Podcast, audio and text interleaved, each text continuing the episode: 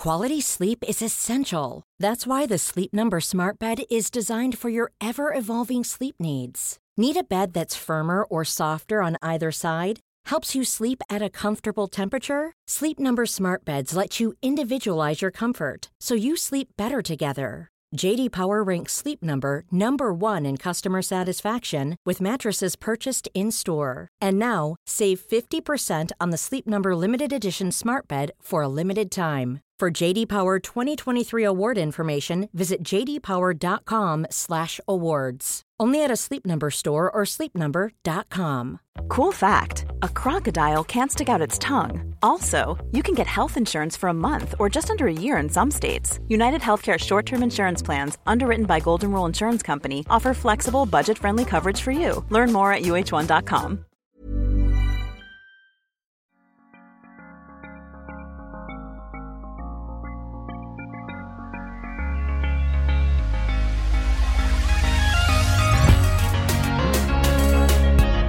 Good movement, and welcome to Redefining Yoga, a LYT yoga podcast, which is designed to investigate all aspects of the modern evolution of yoga from my background as a physical therapist and lover of movement.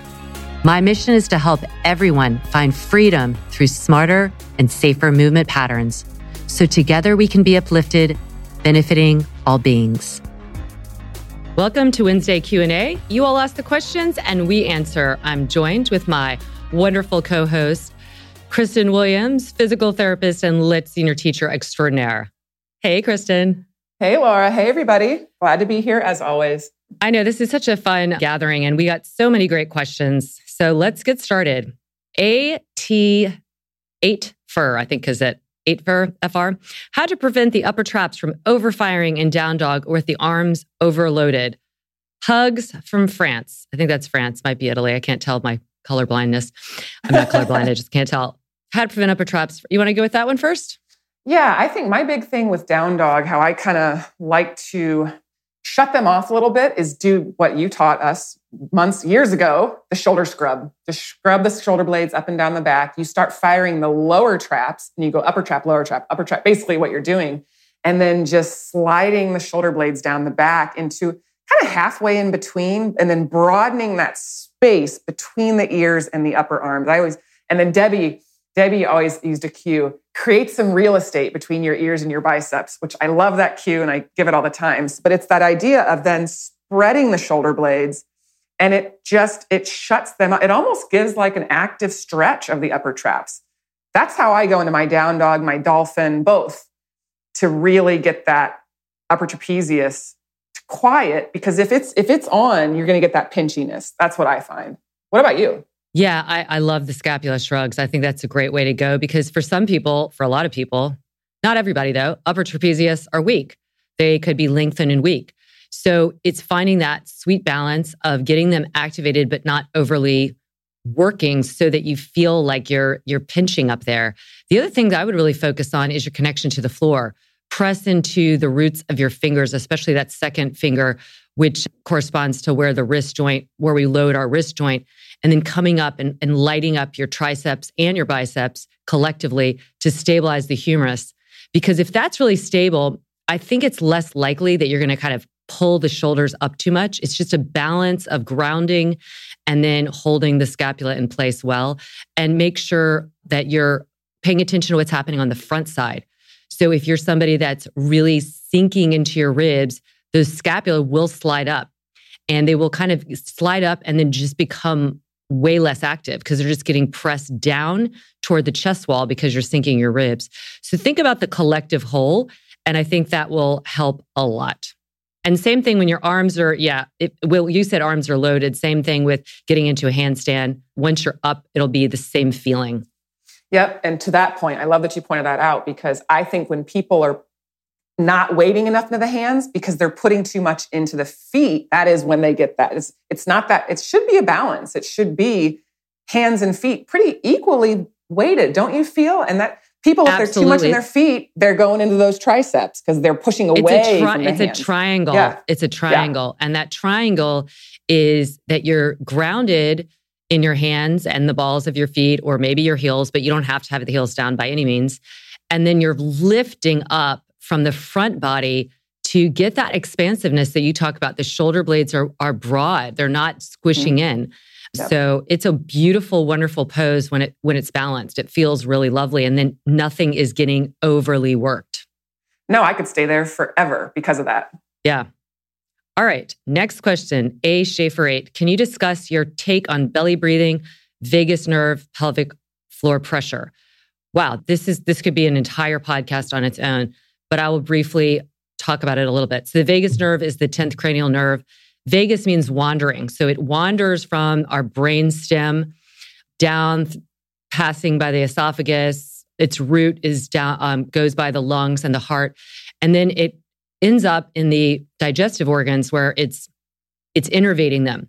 So when we talk about like gut and rest and digest and all these kind of things, the vagus nerve is really helpful in firing the parasympathetic nervous response, which I call the yin to the yang of the sympathetic nervous response, which is our stress response, fight or flight. And so often when people are talking about relaxing, getting and getting into your belly breath, trying to stimulate that vagus nerve, that is a way of doing it. I mean, I always say that breathing and when you talk about pelvic floor pressure, you have to go back to posture because everything that's inside the container of the core is impacted by your posture. And that's hugely the case with your breath. So if you want to practice a good, full, robust breathing, you really have to get into an upright posture. Find that triple S. You can sit against a wall and get the skull, scapula, and sacrum there and really find that length in your spine and the length in the rib cage so that you can take a very full breath.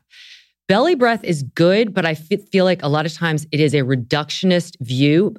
People will cue you to push out your belly, and that is not helpful because when you push out your belly, you're losing the abdominal tone, the evenness of the tone that you get when you have, uh, when you're not pushing out into it. You don't want to suck your belly in when you're trying to breathe well. But if you actively bring your hands to your belly and push the belly out, you're creating a greater amount of a different type of pressure that can go down into the pelvic floor. So, what I say is get into a good posture and focus on lifting your ribs up with your inhale. Feel the ribs lift away from the bowl of the pelvis. Feel the breath move forward, up, sideways into the ribs and back which is really challenging. And you can put your hands on the sides of your ribs, you can put them on the back of your ribs, and you want to get that breath so much lifted that your collarbones elevate a little bit at the top. That's when you know you're getting into a full breath. It's not just the restricted shallow breathing that comes along with a more stress response, that, that sympathetic nervous response. A lot of people are shallow breathing.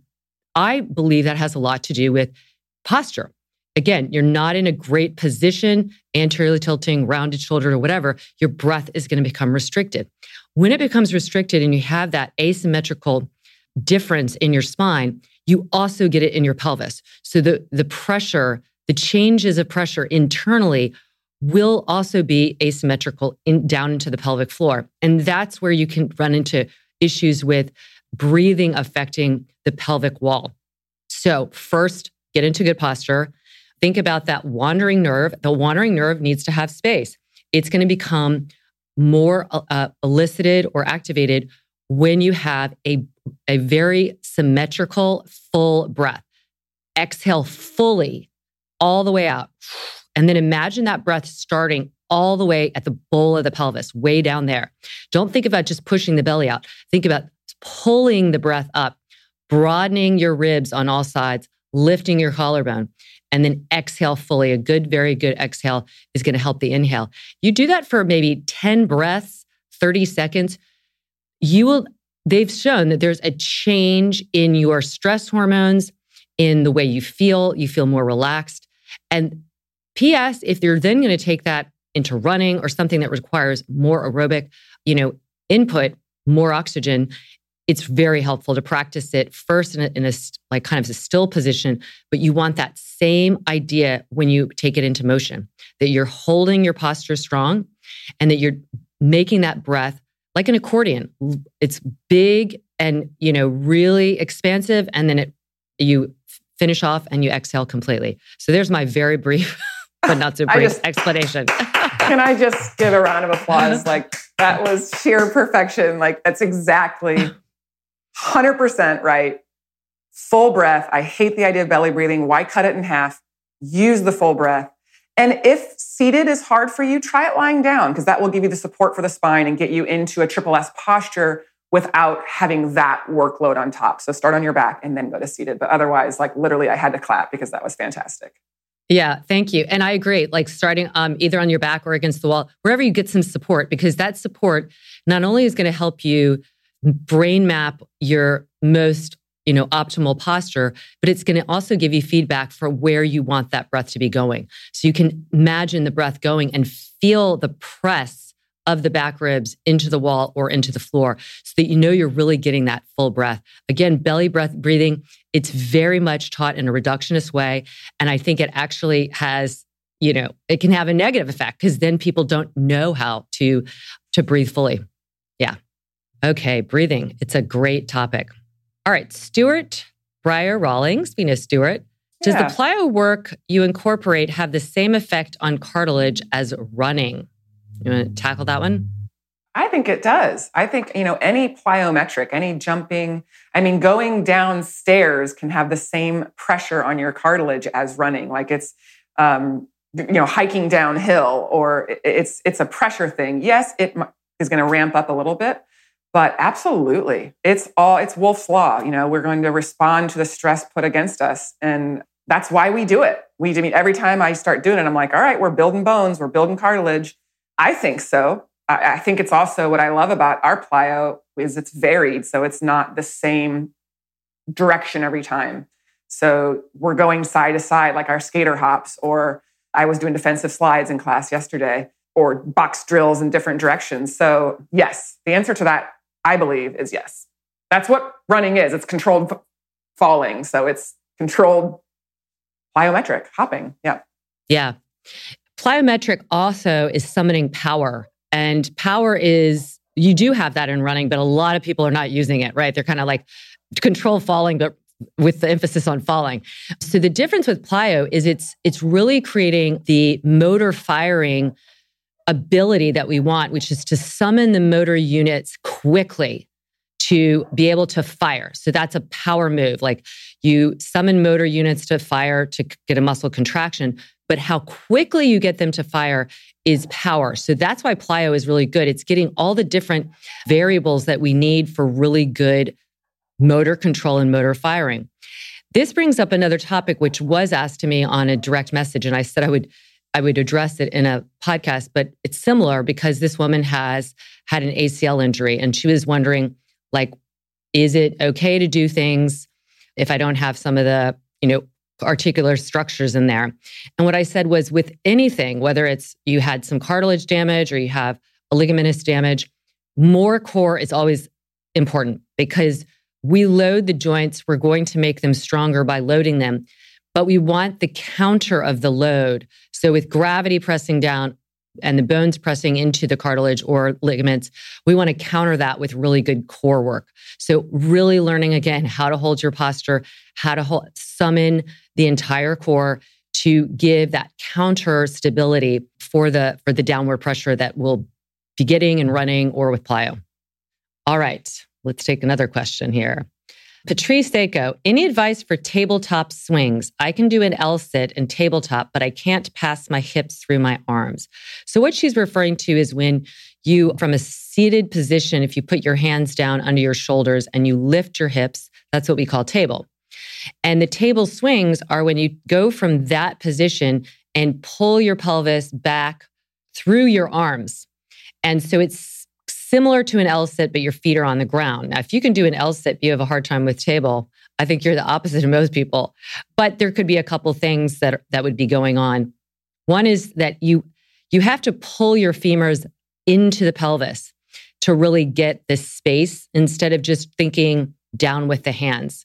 So as you pull the pelvis back, feel like you're pulling your thigh bones up into the pelvis and suction them there. That's going into that iliacus and the deep, uh, deep core abdominals as well.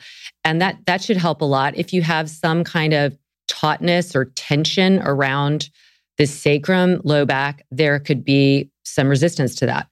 So that would be my recommendation. Do you have another one? Yeah, and I I definitely bring this to the scapula. You know, how much scapular mobility do you have? Because for me, that is a ton of scapular depression. It's it's it's we're using I mean, you're depressing the scapula and the humerus. So it's lats, it's lower trapezius, where you're getting that lift.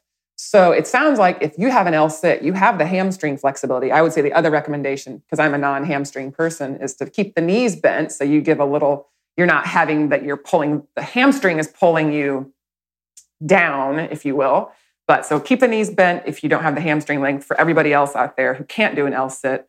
And then really work on, you know, try it with blocks and try some shoulder shrugs in a seated. We were just talking about this with the down dog. Do that in seated, where the elbows are locked and you're just depressing and elevating the scapula to see how that moves and how you can create the space. Because that's what I think a lot of it is too. To your point, there's the lift from below, but there's also the, the, the depression from above that gets that clearing. And to be honest, I've got super long arms. I'm built, it's easy. If you're someone who has shorter arms, it's going to be harder for you.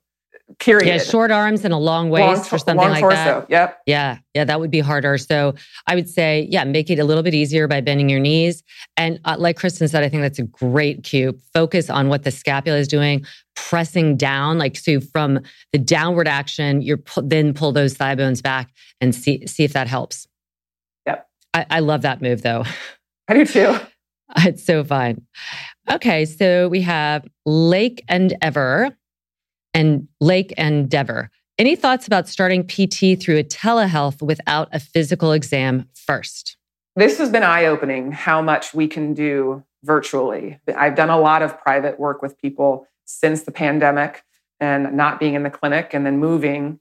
I've, I've been very surprised However, I think you have to have someone who there have been people where I've said, this is what I think, but I you need to have someone get their hands on you. Like we can do as much as possible watching you move. That tells a lot. We have to see you move, we have to see you how you're walking, how you're carrying yourself, but not being able to get our hands on you and feel what the soft tissues are doing, that's a detriment in some cases. So I would say I've been able to help 90% of the people I've done privates with just by watching them move, uh, giving them exercises, addressing things that way. But there have been those 10% who I've said, you need to go have someone get their hands on you. Manual therapy is hugely important in certain instances. So I think it depends. I would give it a shot because I it's it's it's pretty amazing what we can do just by the power of observation. I totally agree. I mean, I've been doing virtual PT for many years. I would say about the same thing. About 90% of the time, it's really effective. And then there's those few cases, like even yesterday. So, Greg, my media camera guy, had woken up the day before and said, My neck, something's up with my neck. I'm having sharp pain. Da, da, da. It continued, it continued. I was like, Do you want me to look at it yesterday? And, you know, I kind of had an idea what it was. A lot of times we sleep weird and the cervical spine will rotate a little bit. And just that tiny bit of rotation, transverse process will pinch, the facet joints aren't lined up, and it's just a small manual movement. It doesn't even take much. And so I did that on him and it was like relieved, you know, and that's not something we can do virtually. I could try and guide him. He could I could try and, you know, have him do some things that might kind of slip it back in but it would be challenging. But I would say for the most part, 90% same thing. It's observation because unless it's like a traumatic injury or something like Greg where it just happened kind of overnight, often it's it's a habitual postural mechanical imbalance that we can really see and observe without having to be right in the room with you which is how we treat ourselves all the time i mean i, I don't ever yeah. go to see anybody and i treat myself with self care so yeah. All right. Last question. Yoga BYB. What's your favorite part about teaching? I'll let you start first. oh, With a smiley face, te- she asked. I know. I know. I I love I love teaching because I love educating. Like that's my number one thing. I love my practice, my flows are very much to educate people about the body, about how it moves.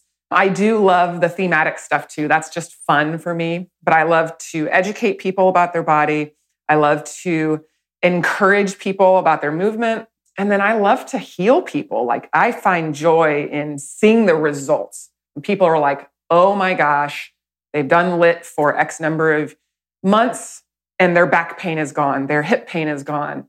That's the same thing about physical therapy. You Now, I, I, whenever I'm teaching or if I'm doing privates, I'll talk with people about, you know, make your yoga. Sometimes you need to make your yoga your, your therapy. Physical therapy, it's also mental therapy for a lot of people. But by encouraging people to move well, it translates into their life, educating people about this fascinating, majestical thing that is the human body is it just bring look i'm you can probably hear me smiling in my voice because it truly it's there it, it brings me joy every single day yes i agree i think i think you know teaching is and i'm sure this applies to educators anywhere that really love what they're teaching and have passion about teaching is is a, it's like a renewable source of joy you know I, if i'm away from teaching which doesn't happen much but if i'm away from teaching I, I there is something different it is it's like something feels like it's missing you know, my own practice is great. I take care of myself. But to share the wisdom that we have gained over these years through our academic experience, through our clinical experience, through just witnessing so many thousands of people, it is just to, to share that is, is is actually such a privilege. And I really, I always feel it as a privilege. I feel like I'm, I feel like we are. We've talked about this before. We're doing our this is our purpose. We found our path. And to be doing it is, it's a privilege to have found it. And it just, yeah, it totally fires me up too. I, I feel like every, it's like falling in love over and over again. Yeah. And so I, that's what, you know, one reason I started the teacher training years back was when I would see teachers, obviously in yoga, this can happen in physical therapy too, by the way, who just oh, yeah. get stale, who find that like they've lost that juice. And I thought there should, really there shouldn't be a time where you really lose that. It's it's because it's our body, like you said, and it's it's so amazing and incredible. And yeah, so teaching is teaching is yeah. life. It really is. And that's the genius of the LYT method, in my opinion, as a teacher, because I'm continuing to make up new flows all the time. I'm growing with my practice too. But then I don't get bored. I, I'm, I'm always sustain. I can go back and teach the same class and it feels new again, but I'll tweak it. I can't imagine taking, or for that matter, taking a practice where it was the same thing every single time. I mean, how do you not get stale with that? So the that's what I, where I gravitated towards the LYT method first as a practitioner because it was different. So it stimulates the brain. But then as a teacher, I love sequencing. I love making up new stuff. I love it when you say, "Hey, can you, you know, let's make a series on this." I'm like fired up, you know? so right. like as oh, a yeah. teacher and so that inspires me too. I agree. It's almost like we're checking off a lot of boxes and one of them is our creativity. It's super like it feels like you know painting a photo or painting a picture or something. It's this is our form of creativity and it's it is like again, it's just, it fuels us over and over again.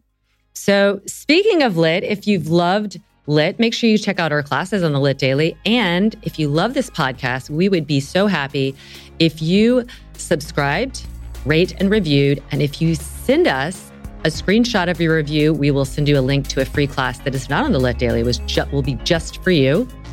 And you can email that screenshot to support at lytyoga.com.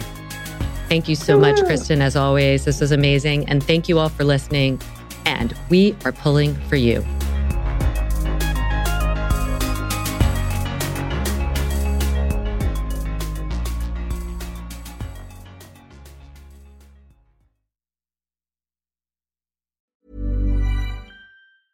Hi, I'm Daniel, founder of Pretty Litter. Did you know cats tend to hide symptoms of sickness and pain? I learned this the hard way after losing my cat, Gingy. So I created Pretty Litter, a health monitoring litter that helps detect early signs of illness by changing colors, saving you money and potentially your cat's life. Pretty Litter is veterinarian developed, and it's the easiest way to keep tabs on your fur baby's health right at home. Go to prettylitter.com and use code ACAST for 20% off your first order and a free cat toy. Terms and conditions apply. See site for details.